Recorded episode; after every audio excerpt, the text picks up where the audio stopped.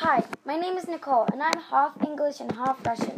Wait a second, why do you need, why do you even need to know that? Okay, carry on.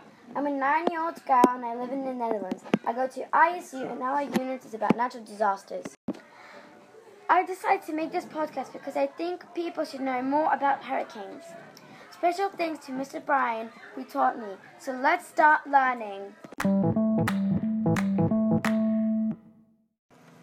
Thank you for listening. I hope you learned more about hurricanes.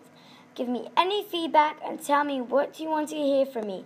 Thank you for listening and see you in the next episode. So, what is a hurricane? A hurricane is a large tropical storm with strong winds. It can be up to six hundred miles wide and strong winds spiraling inward and upward at speeds of seventy-five to two hundred miles per hour. Fast, right? So, what is the difference between hurricanes, typhoons, and cyclones? Hurricanes, typhoons, and cyclones are like the same thing. They are called differently depending on where they form.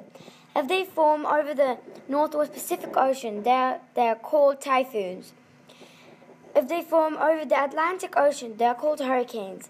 And if they form over the South Pacific and Indian Ocean, they are called cyclones. How to respond to a hurricane. one. Stay inside, away from windows and glass doors. Find a safe area in your home, like a closet or toilet on the lower floor. If flooding comes in your home, turn off electricity. Also, try not to panic and stay calm. As I said, a hurricane is a tropical storm. So there's stages because a hurricane is the strongest stage. Stage one, tropical wave. Low pressure winds going east to west. Stage two, tropical disturbance. A little thunderstorm that lasts at least twenty-four hours and has heavy rains and gusty winds. Stage three, tropical depression. Low pressure storm with strong winds that can be up, up to thirty-eight miles per hour or less. Stage four, tropical storm.